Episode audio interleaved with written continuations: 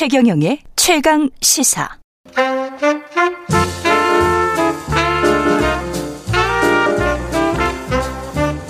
세상의 모든 뉴스를 탐구합니다. 김준일의 뉴스 탐구 생활.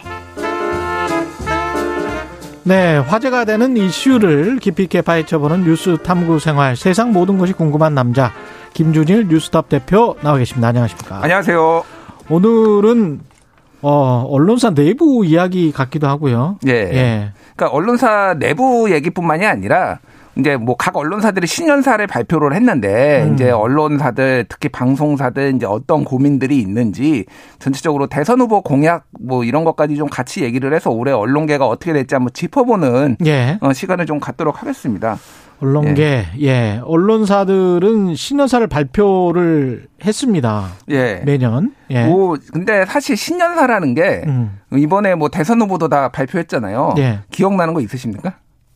신년사 음. 기억나는 거 없어요. 없죠. 원래 다 좋은 얘기 합니다, 그냥. 아까 제가 그 뉴스 언박싱 하면서 레토릭 같다 이런 이야기를 했는데 예. 그 사실은 수사에 너무 치우치는 것 같아요. 음. 후보들이. 맞아요. 예. 캠페인을 하면서 너무 음. 수사에 치우치는 것 같으면 오히려 믿기기가 힘들거든요. 음. 그러니까 그런 그 과거의 방식을 좀 지양해야 될 것 같습니다. 예. 예. 그래서 그래도 음. 그 단어들 중에 좀 행간을 읽어내는 게뭐 그렇죠. 기자나 이런 뭐 우리들의 또 임무니까. 임무니까 언론인의 예. 임무니까 뉴스톱도 언론사인데. 아 뉴스톱이요 언론사죠. 예. 뉴스톱 대표시잖아요. 구멍가게이긴 하지만 언론사입니다. 예. 예. 그러면 신년사 안 하셨어요? 저희 신년사 했어요. 뭐라고요? 돈 벌자. 올해는 올해는 흑자 원년을 만들어 보자. 예, 돈 벌자. 적자가 적자가 계속되고 있어서 흑자 예. 원년을 만들어 보자고 했고요. 생존하자. 예. 올해 뭐 KBS 확실하네. 예, 예. 예. 그 KBS 뭐 김희철 신임 사장 같은 경우에는 예. 신뢰성, 공공성, 독립성을 대내외에 인정받을 음. 기회다 이렇게 얘기를 했어요. 예. 사실 이제 오- 네, 올해는 대선에 대선이고 지방선거고 뭐 보궐선거까지 지금 선거가 엄청 많잖아요. 예. 그러니까 이런 것들을 전체적으로 다 의식을 한 내용들이 많았다. 음. 방상훈 조선일보 방상훈 사장. 예, 방상훈 예. 조선일보 사장 같은 경우에는 국민을 상대로 한 포퓰리즘 공약과 출처 불명의 가짜 뉴스가 쏟아지고 있다. 이럴 때 자유민주주의 시장 경제와 같이 우리가 수요해야 수호해야 할 가치에 관해서 단호하게 할 말을 하겠다 라고 얘기를 했어요. 자유민주주의 시장 경제와 같이 우리가 예. 수호해야 할 가치에 관해서는 단호하게 음. 할 말을 하겠다. 예, 뭐 지금까지 쭉 말 할 말 다 해 오셨던 거 아니에요? 해- 할만 해왔었고 네. 뭐 포퓰리즘 공약이라는 거는 아무래도 네. 상대적으로 이재명 후보를 좀 더 저격한 거 아니냐. 음. 출처불명의 가짜뉴스, 뭐, 잠깐 가짜뉴스란 단어는 좋아하지 않는데, 음. 오, 오보도 많이 냈는데, 이 언론사에서. 언론사 중에 가장 오보를 많이 낸 신문사. 예, 예, 뭐, 그렇습니다. 좋은 예. 보도도 있어요. 너무 예. 까면 안 되니까. 좋은 보도도 있는데, 뭐, 반성도 좀 하셔야 될 것 같은데, 그런 거가 없고. 뭐, 제가 딱 1년 전에 예. 조선 비즈의 기사 중에 예. 국밥을 3년 전에 먹었던 후보를 두고 음. 뭐 굉장히 극찬을 하는 뭐 역대급 리더십 이렇게 헤드라인을 달았더라고요. 아, 예. 예, 조선 비즈의 기사였는데 음. 제가 후보 이름은 말을 안 하겠는데 그때는 후보도 아니었죠. 예, 1년 예. 전이니까. 음. 국밥은 참 좋아하시는 분들이 많네요. 예. 일본 저분 많이 드시고. 근데 그걸 국밥을 어 기사와 같이 먹었다고 해서 역대급 리더십이라고 이야기를 하는 게 이게 정상적인 가치관인지는 모르겠습니다. 음, 뭐 예. 너무 가십에 예. 좀 치우쳤다라는 건데 지금 전체적으로 보면은 올해 신년사들은 다 선거에 대해서 엄정 중립, 국민이 그렇죠. 만족하는 이런 내용들을 다 냈는데 음. 특히 이제 방송사 같은 경우에가 좀 눈에 띄는 게 있어요. 음. 뭐냐면은 지배구조 문제. 이거를 강조를 했어요. 김희철 사장 같은 경우에는 KBS의 독립성을 해치는 지배구조 문제를 개선하도록 최선을 다하겠다. 그리고 박성재 MBC 사장 같은 경우에는 어떠한 외풍에도 흔들리지 않는 독립적인 공영방송 지배구조를 만들어야 된다. 뭐 이렇게 얘기를 했어요. 이게 무슨 얘기냐면은 뭐 아시겠지만은 지금 공영방송 지배구조를 놓고 작년부터 계속 얘기가 있었어요. 그래서 미디어 특위가 지금 국회에서 가동이 됐는데 성과 없이 12월 31일 날 끝났잖아요. 예. 또 하나는 민영화 얘기가 나오고 있습니다. 윤석열 음. 후보 같은 경우에는 공영방송 이렇게 많으면 뭐하냐. 그래서 홍준표 후보는 직접적으로 이야기를 했었죠. 예, 예. 보수 예. 쪽에서 특히 이제 많이 얘기를 했는데 음. MBC 민영화 뭐 이런 얘기까지 나오고 KBS도 옛날부터 뭐 언급돼 왔던 건데 1TV, 2TV 분리해서 뭐 민영화를 해야 되네 말아야 되네 이런 얘기들이 있어서 12월 중순에 이미 윤석열 후보가 그런 얘기를 했고 음. 그리고 그거에 대해서 또 이재명 후보가 누가 이길지 모르는 지금이 방송 지배 구조 개선의 적기다 라고 음. 얘기를 하면서 방향은 다르지만은 그런 거를 언급해 볼 수 있다라고 지금 운을 띄우는 상황이에요. 지상파 방송사들 특히 공영 방송사들이 이야기하는 지배 구조는 민영하고는 전혀 다른 문제. 다르죠. 그러니까 예. 지금 특히 이제 KBS와 관련해서는 이 정치권의 압력 외압으로 음. 인해서 나눠먹기식이 되고 있으니까 BBC 같이 시민들이 참여해서 시민들이 추천하는 어떤 이사들 이런 것들을 좀 더 해법으로 지금 뭐 내는 시민단체나 이런 데들이 많거든요. 언론관계 단체들이. 예. 근데 윤석열 후보 같은 경우에는 아예 명문화하자 여야가 추천하는 거를 명문 음. 시민단체에 의해서 좌지우지되는 이런 방송은 안 된다. 그리고 여야가 아예 동수로 동수나 뭐 이런 비율을 나눠서 명문화하자 법에 뭐 이런 것까지 언급을 했어요. 그래서 예. 그러니까 이게 이제 좀 올해 이제 화, 화두가 될 수도 있겠다. 음. 네, 뭐 그렇게 이제 볼 수 있을 것 같아요. 근데 민영화 그 슬픈 이야기일 수도 있습니다만은 예. 민영화 이야기가 나오고 뭐 KBS ETV 분리 이야기가 나온 게 2000년대거든요. 통신사들이 한참 흥하, 흥할 때. 맞습니다. 예. 그때는 통신사들이 관심이 있었어요. 음. 근데 최근에 제가 IT 전문 변호사를 만났는데 예. 그 IT 전문 변호사 이야기로는 음. 지금처럼 플랫폼이 다양화돼 있는 상황에서 예. 누가 지상파 방송사를 원하겠느냐. 음. 이게 지금 크게 달라진 언론 환경을 이야기를 하고 있는 겁니다. 사실은. 그렇게 말은 예. 하는데 예. 막상 매물로 나오면은 또 알 수 없습니다. 알 수 없고요. 알 수는 없지만 큰 돈은 못 받는다. 아, 아니, 예, 왜냐하면 시장은 어목하다. 예. 그러니까 뭐 돈의 문제가 아니라 이거는 어떤 뭐 이제 예. 어떤 뭐 정치 논리나 아니면은 다른 이유로 이제 그럴 뭐수 있겠죠. 어, 그러니까. 예. 근데 지난해 예. 지난해 이제 방송사 특히 방송사들 같은 경우에는 영업이익을 많이 냈어요. 음. 예. 예.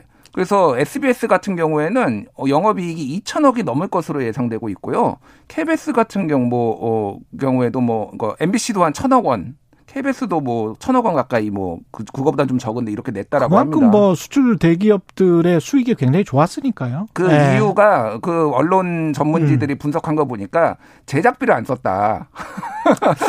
꼭 그런 것 같지는 않고 제작비가 예. 전년도나 전전년에 비해서 30% 이상 감소했다고 어, 그럴 합니다. 수도 있- 그럴 그런 예. 측면도 있겠지만 음, 음. 광고가 크게 늘어난 거 광고 늘었어요. 예. 왜냐하면 수출 대기업들이 굉장히 좋아지면 음. 자연스럽게 광고 단가가 올라가고 광고량이 많아집니다. 예. 맞습니다. 그러니까 그게 두 가지가 산업, 있는 거죠. 산업적인 측면이 있습니다. 예. 2019년에는 대부분의 언론사 특히 방송사들이 다 적자 봐가지고 난리가 그렇죠. 났었죠. 그때 예. 뭐 수백억 적자를 봤는데 음. 그래서 뭐 매물로 나오면은 사실은 좋아라 할 것도 있다. 뭐 너무 비관적으로 보실 필요는 없다. 예. 아, 뭐 그런 말씀을 드리는 거고요. 예. 또 하나는 언론사들이 지금 이제 생존의 문제와 관련해서 디지털 전환 이야기 디지털 전환. 얘기를 많이 예. 했어요. 그래서 조선일보고 방상훈 사장 같은 경우에는 메타버스, NTF, 음. AI 이런데 기업에 직접 투자하겠다.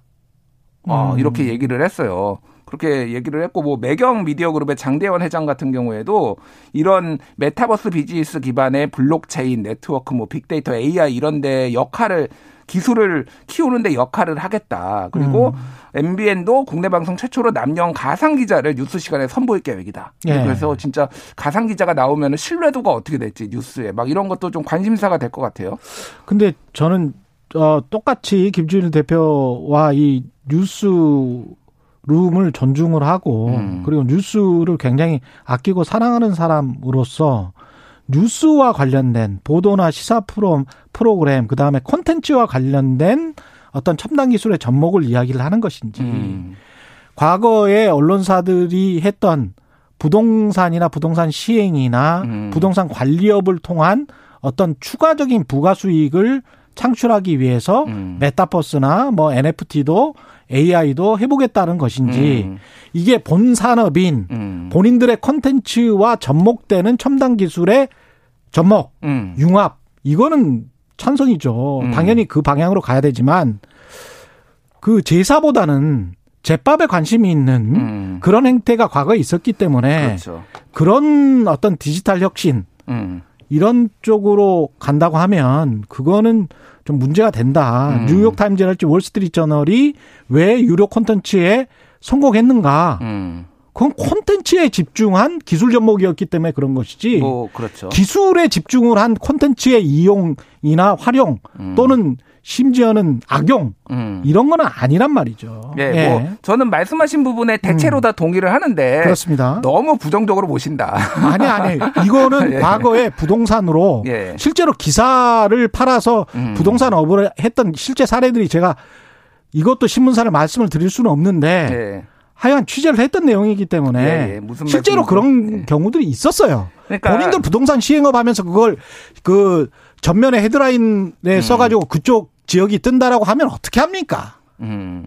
그럼 뭐 예. 문제 아니 너무 화내지 마시고요. 아니, 실제로 그런 일이 있었으니까. 제가, 제가 진행자 갖고 지금 뭐 게스트로 나오신 것 같은데 실제 그런 일이 있었으니까. 예. 그러니까 예. 뭐 그런 거는 있어요. 음. 근데 이제 실제 이런 산업들이 유망하고 많은 투자가 이루어지고 있고 그런 것들을 조명을 하면서 어 투자를 할 수도 있다라고 저는 봅니다. 그래서 그런 그렇죠. 윤리적 윤리적인 어떤 가이드라인은 분명히 있어야 되고 예. 그래서 저는 차라리 조선일보가 직접 회사도 설립하고 기업에 투자하겠다 굉장히 솔직하다 음. 어떻게 보면은 이런 부분들은 뭐, 뭐 좋다 나쁘다를 떠나서 뭐 속내를 알 수 있어서 이제 어, 괜찮은 것 같아요. 예. 그래서 돈 벌어서 콘텐츠 강화하겠다. 음, 이거는 찬성이라는 거죠. 예. 근데 돈 벌어서 돈 벌겠다. 음. 이거는 아니라는 겁니다. 예. 알겠습니다. 또 하나 흐름이 하나가 있는 게 뭐냐면은 음. 방송사들을 중심으로 해서 어 이익 공유제를 하겠다. 이런 게 좀 있었어요. 이 공유제는 뭔가? 예. 이익이 나면 노동자와 나눈다라고 해서 아, 채널 이거는 A하고 좋은 일이네요. 예. MBC하고 성과 공유 경영 방침을 밝혔고 CBS도 성과 연동형 상여를 주겠다. 사실은 이제 이 언론사들 특히 이제 뭐 이런 분들 계신 분들이 굉장히 장시간 노동이 있고 휴가도 예. 잘못 가는데 이런 부분들이 좀 어 회사만 배, 어, 흑- 흑자 나면 배부르는 거 아니냐 뭐 이런 불만들도 있는 걸로 알고 그렇죠. 있어요.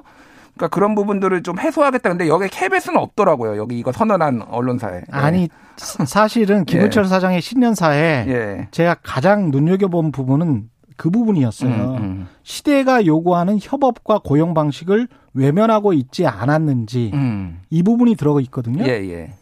그러니까 이게 사실 그 이야기예요. 그이 얘기이기도 하고 비정규직과 스탭들에. 관한 네, 이야기인데 맞아요. 이 부분에 관해서 돌려서 지금 이야기를 신년사에 해놨더라고요. 음. 그러니까 이 부분은 아마 비슷하게 KBS도 갈 겁니다. 예. 예.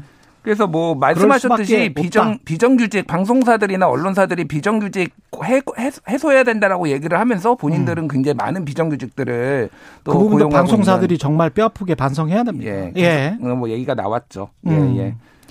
그 어떤 특징 같은 거를 요약을 한번 해 주실까요? 예. 핵심 키워드 같은 것들. 뭐 생존과 신년사에. 저는 생존과 공정 이거 두 가지라고 봅니다. 예. 생존과 공정. 공정. 예. 공정은 실제 공정할지 알 수 없으나 음. 공정하게 하겠다라는 의지를 지금 대내외에 천명을 한 거고요. 예. 생존은 뭐 두루두루 돈도 돈을 많이 벌겠다라는 게 언론사들이 되게 솔직해졌다 이제는 음. 워낙 어, 환경이 급변하다 보니까 그런 부분들에 이제 뭐 기술 혁신도 결국은 돈 버는 문제거든요. 예. 그런 부분들이 강조가 됐다. 그래서 음. 올해 언론계는 상당히 대선도 있고 그래서 상당히 여러 이제 뭐 어, 공약들도 있고 그래서 상당히 많이 출렁일 것으로 보입니다. 예.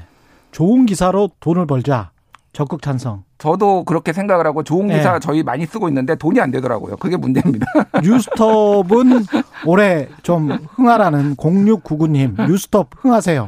흑자 대박 가즈아. 감사합니다. 예, 이런 말씀을 해주셨습니다. 예. 예, 지금까지 김준일 뉴스톱 대표였습니다. 고맙습니다. 감사합니다.